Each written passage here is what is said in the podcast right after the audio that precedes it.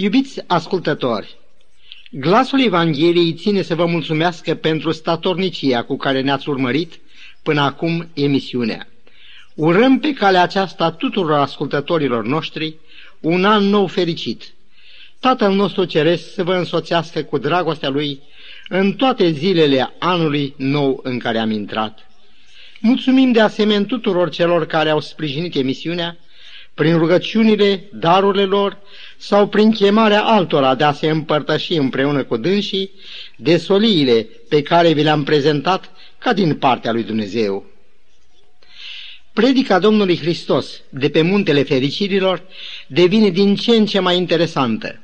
Am văzut în primele 16 versete ale acestei cuvântări a Mântuitorului expuse principiile cerului, menite să guverneze viața noastră.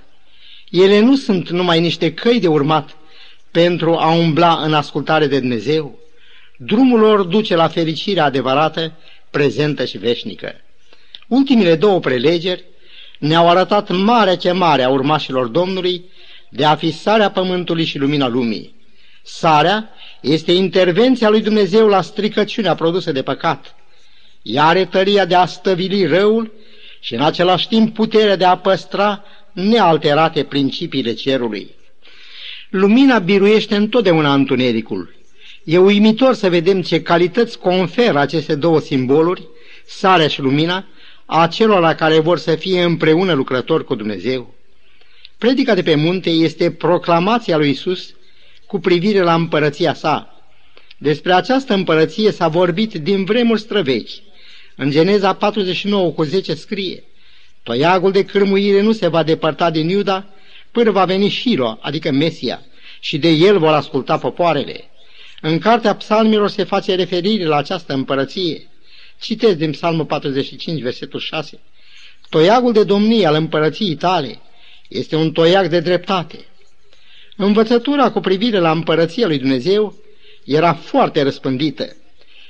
Tema propovăduirii lui Ioan Botezătorul era Pocăiți-vă căci împărăția cerurilor s-a apropiat. În Evanghelie după Ioan facem cunoștință cu o samariteancă. Deși samaritenii trăiau în totală izolare față de iudei, rămâne uimit să aflăm că și aceștia știau despre venirea lui Mesia. Iată cum se reflectă în gândirea acestei samaritence profeția din Zaharia 9 cu 9. Într-o discuție avută cu Domnul Hristos, ea spune, Știu, i-a zis femeia, care să vină Mesia, căruia îi se zice Hristos. Când va veni El, are să ne învețe toate lucrurile. Ioan 4, cu versetul 25. Din toate acestea, reținem un lucru. Mesia și împărăția lui alcătuiau marea așteptare din acele timpuri. Așa cum am amintit, Iisus expune principiile împărăției sale și definește poziția sa față de legea lui Dumnezeu și față de învățăturile prorocilor din Vechiul Testament. Învățătura lui este piatra de încercare a tuturor învățăturilor. Ea reprezintă ultimul cuvânt în chestiuni de doctrină. Însemnătatea predicii lui nu se mărginește numai la cărturarii, farisei și oamenii din timpul acela. Ea ne interesează deopotrivă și pe noi cei de astăzi, căci Domnul redefinește adevărurile fundamentale ale credinții. Ea este tot atât de valoroasă ca și metrul etalon, după care să fie măsurate toate unitățile de măsură din lume. Iată prima lui declarație cu privire la sine și la învățătura lui. Să nu credeți că am venit să stric legea sau prorocii.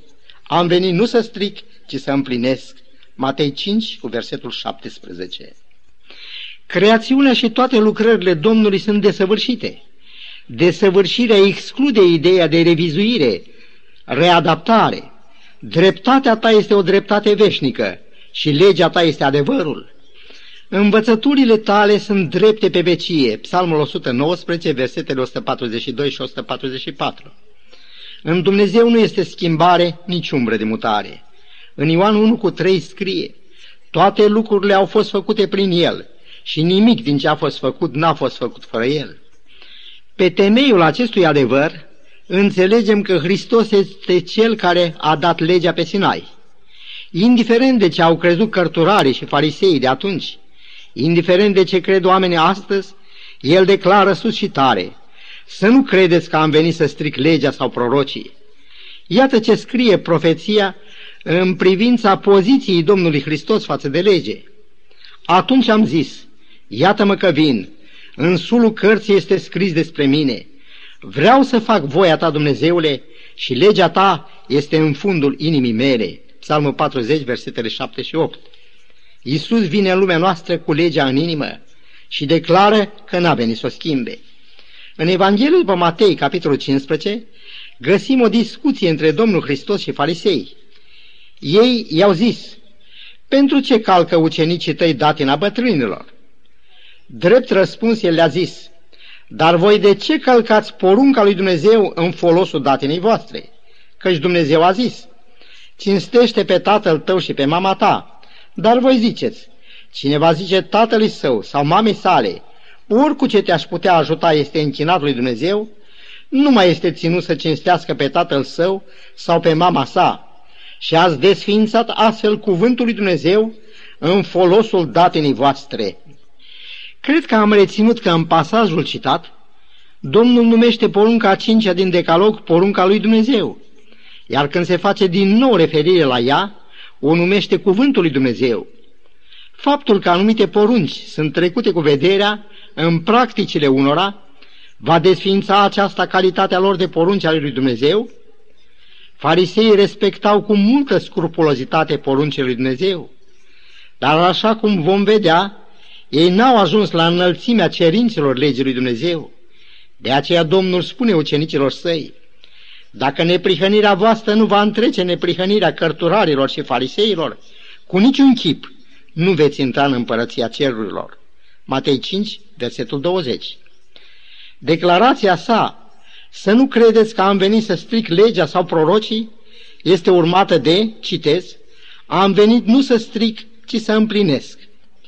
Verbul grecesc, tradus cu a împlini, este plero și însemnează a face plin, a umple până la plin. Din exemplu deja citat, în legătură cu cinstirea părinților, am văzut că fariseii creaseră o excepție în care părinții puteau să fie neglijați, și anume când averea fiilor lor era închinată Domnului. Aceasta era o micșorare a ceea ce cere porunca și Domnul a trebuit să facă plin, să o umple până la plin.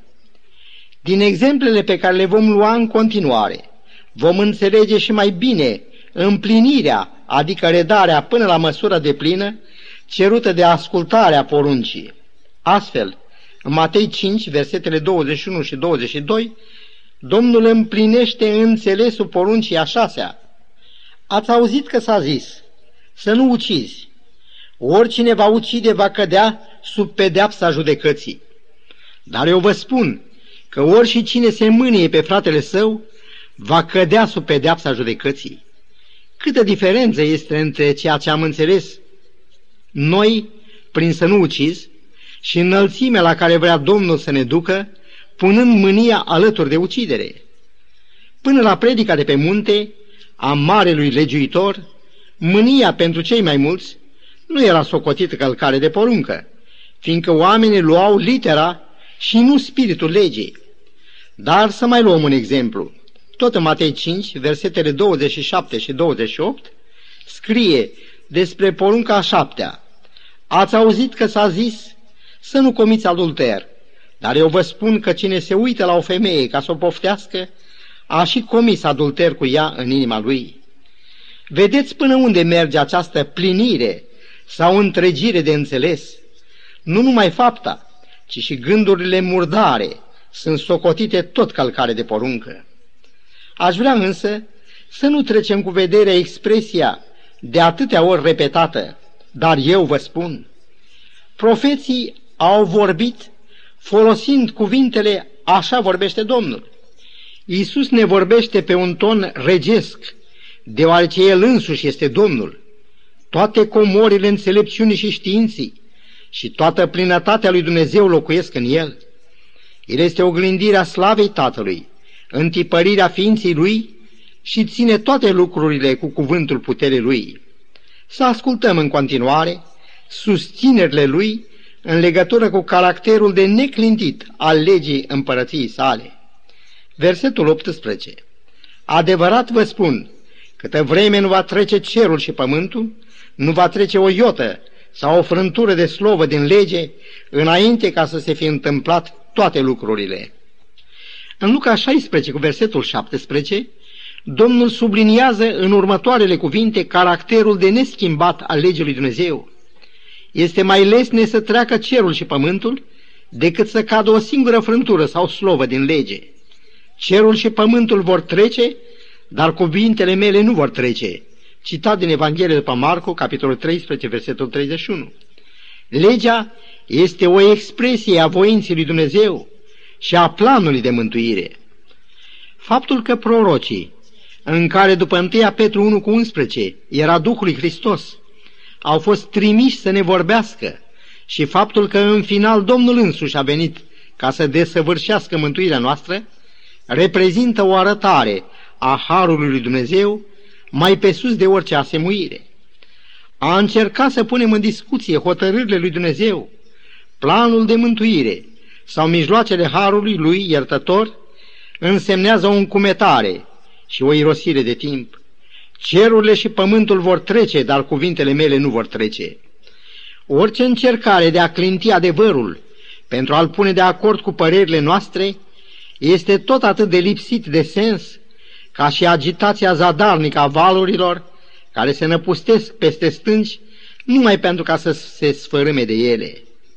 O încercare de schimbare în legea morală este tot atât de imposibilă ca și încercarea de a schimba caracterul lui Dumnezeu. Citez, căci eu sunt Domnul, eu nu mă schimb. Maleahii, capitolul 3, versetul 6. Îngătuiți-mi să repet, este mai lesne să treacă cerul și pământul decât să cadă o singură frântură sau slovă din lege. Ce este o frântură sau o slovă? Domnul afirmă că nici atât nu poate fi scos din lege. Cuvântul Domnului rămâne în veac, spune prorocul Isaia în capitolul 40, versetul 8. Cred că este necesar să tâlcuim înțelesul cuvântului lege, întrucât Domnul vorbește despre lege așa cum am văzut, iar alții o consideră un zapis cu poruncile lui, pe care Hristos l-a pironit pe cruce. Cuvântul lege din Matei 5 cu 17 este traducerea termenului grecesc nomos. Nomos însemnează regulă, principiu, lege.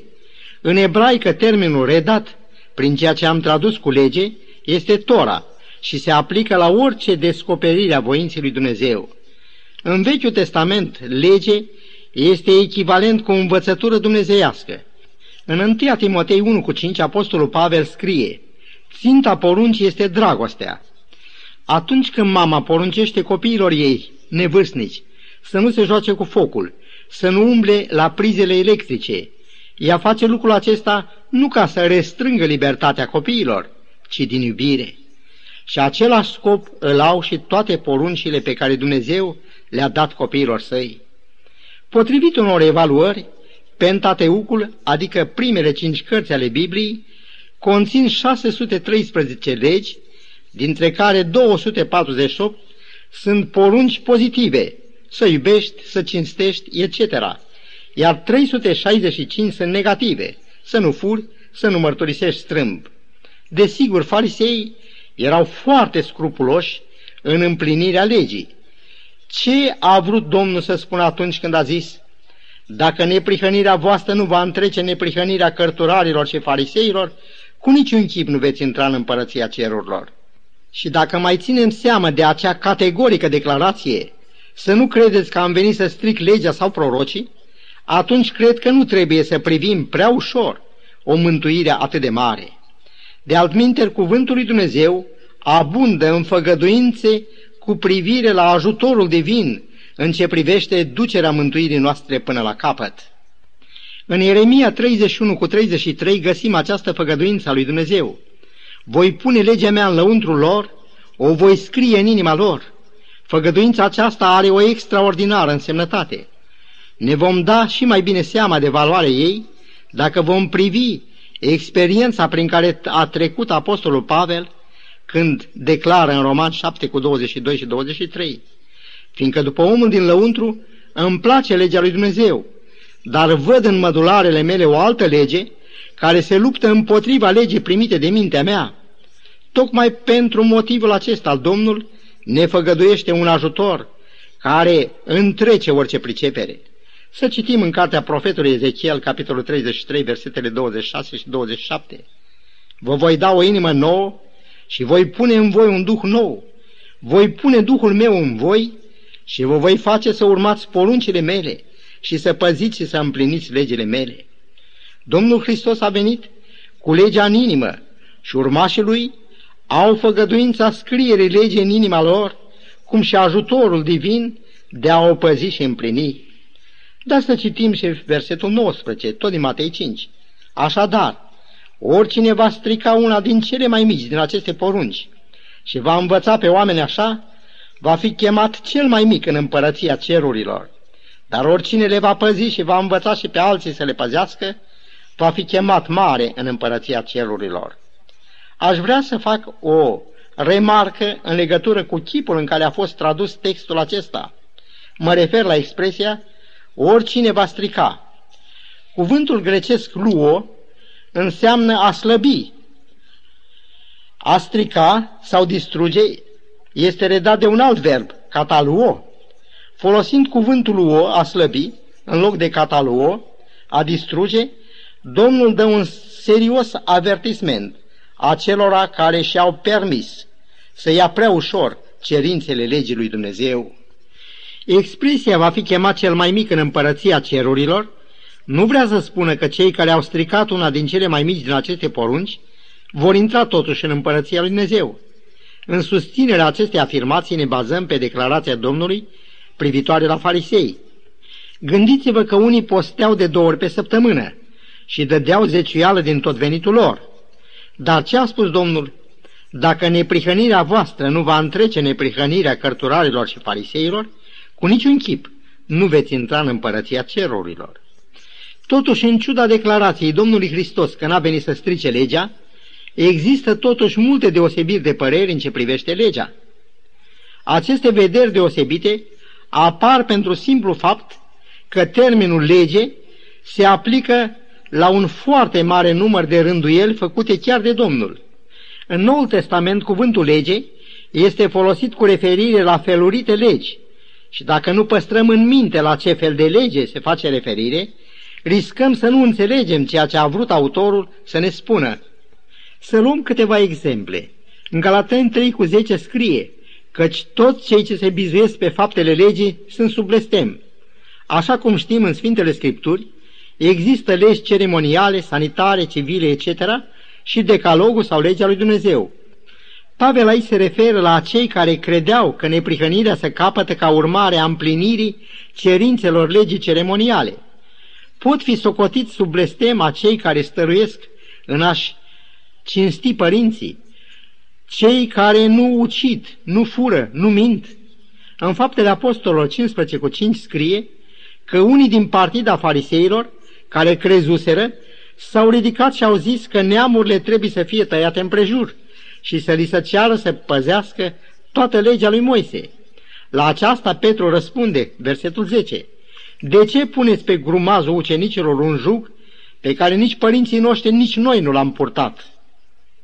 Stă declarația aceasta în dezacord cu cuvintele Mântuitorului din Matei 5 cu 19, dar oricine le va păzi și va învăța pe alții să le păzească, va fi chemat mare în împărăția cerurilor, iar în Galaten, la capitolul 5, versetele 2 la 4, scrie, Eu, Pavel, vă spun că dacă vă veți tăia împrejur, Hristos nu vă va folosi la nimic.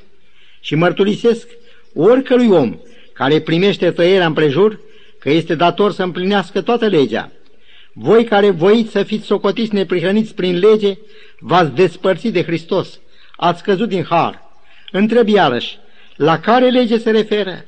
Să citim și în epistola Apostolului Pavel către Roman, capitolul 2, versetele 12 la 15. Toți cei ce au păcătuit fără lege vor pieri fără lege și toți cei ce au păcătuit având lege vor fi judecați după lege. Pentru că nu cei ce aud legea sunt socotiți neprihăniți înaintea lui Dumnezeu, ci cei ce împlinesc legea aceasta vor fi socotiți neprihăniți. Să-mi fie îngăduit să întreb, cum se împacă ceea ce am citit mai înainte, Voi care voiți să fiți socotiți neprihăniți prin lege, v-ați despărțit de Hristos, ați căzut din har, cu declarația, cei ce împlinesc legea aceasta vor fi socotiți neprihăniți. Se contrazice Apostolul Pavel, neîndoios el se referă la legi diferite. Dar să continuăm lectura din Roman 2, să citim versetele 14 și 15. Când neamurile măcar că n-au lege, fac din fire lucrurile legii, prin aceasta ei care n-au lege își sunt singuri lege. Și ei dovedesc că lucrarea legii este scrisă în inimile lor, fiindcă despre lucrarea aceasta mărturisește cugetul lor și gândurile lor, care sau se învinovățesc, sau se dezvinovățesc între ele. Vreau să punem cuvântul acesta. Lucrarea legii este scrisă în inimile lor, lângă altul, din Coloseni 2 cu 14. A șters zapisul cu poruncile lui, care stătea împotriva noastră și ne era protivnic, și l-a nimicit pironindu-l pe cruce. Întreb acest zapis cu poruncile lui, care stătea împotriva noastră, este tot una cu ceea ce se spune în legătură cu neamurile care măcar că n-au lege, dovedesc prin conștiința lor, care îi mustră sau îi aprobă, că lucrarea legii este scrisă în inimile lor? Un alt exemplu. Apostolul Pavel scrie în Ebrei 7 cu 12, pentru că odată schimbată preoția, numai decât trebuia să aibă loc și o schimbare a legii. Schimbarea aceasta a legii se referă la cele zece porunci sau la o lege privitoare la preoție? Referindu-se la epistole apostolului Pavel, Sfântul Petru scrie În ele sunt unele lucruri grele de înțeles pe care cei neștiutori și nestatornici le răstălmăcesc ca și pe celelalte scripturi spre pierzarea lor. Dar și Domnul Hristos a avut de suferit din pricina fanaticilor. În Luca 13 ni se spune că Domnul a văzut o femeie gârbovă pe care a vindecat-o în ziua sabatului. Dar fruntașul sinagogii mâniat a zis, sunt șase zile în care trebuie să lucreze omul. Veniți dar în acele zile să vă vindecați. Domnul a răspuns, oare în ziua sabatului nu-și desleagă fiecare bour și îl duce de la dapă? Femeia aceasta pe care satana o ținea legată de 18 ani, nu trebuia să fie deslegată? În Luca 14 cu 3 scrie că Domnul a întrebat pe învățătorii legii dacă este îngăduit a vindeca în ziua sabatului. Fiindcă ei tăceau, Iisus le-a zis, Cine dintre voi, dacă îi cade copilul sau boul în fântână, nu-l va scoate în ziua sabatului? În Ioan 5 cu 18 scrie că iudeii căutau să-l omoare, pentru că dezlega ziua sabatului. Să reținem că aceste cuvinte au fost spuse de vrăjmașii Domnului. El a spus doar atât. Este îngăduit a face bine în zile de sabat, Matei 12 cu 12. În englezește spune it is lawful, adică este legal sau în conformitate cu legea, care era în inima lui, pe care a venit să o propovăduiască și pe care a făgăduit că vrea să o scrie în inimile noastre prin Duhul Sfânt. E timpul în acest început de an să luăm o hotărâre cu privire la mântuirea noastră, să spunem aceluia care ne-a săpat pe palmele sale, vrem să facem voia ta, Dumnezeule, dă-ne Duhul tău să ne conducă în totală ascultare și temere de tine. În numele Domnului Hristos. Amin.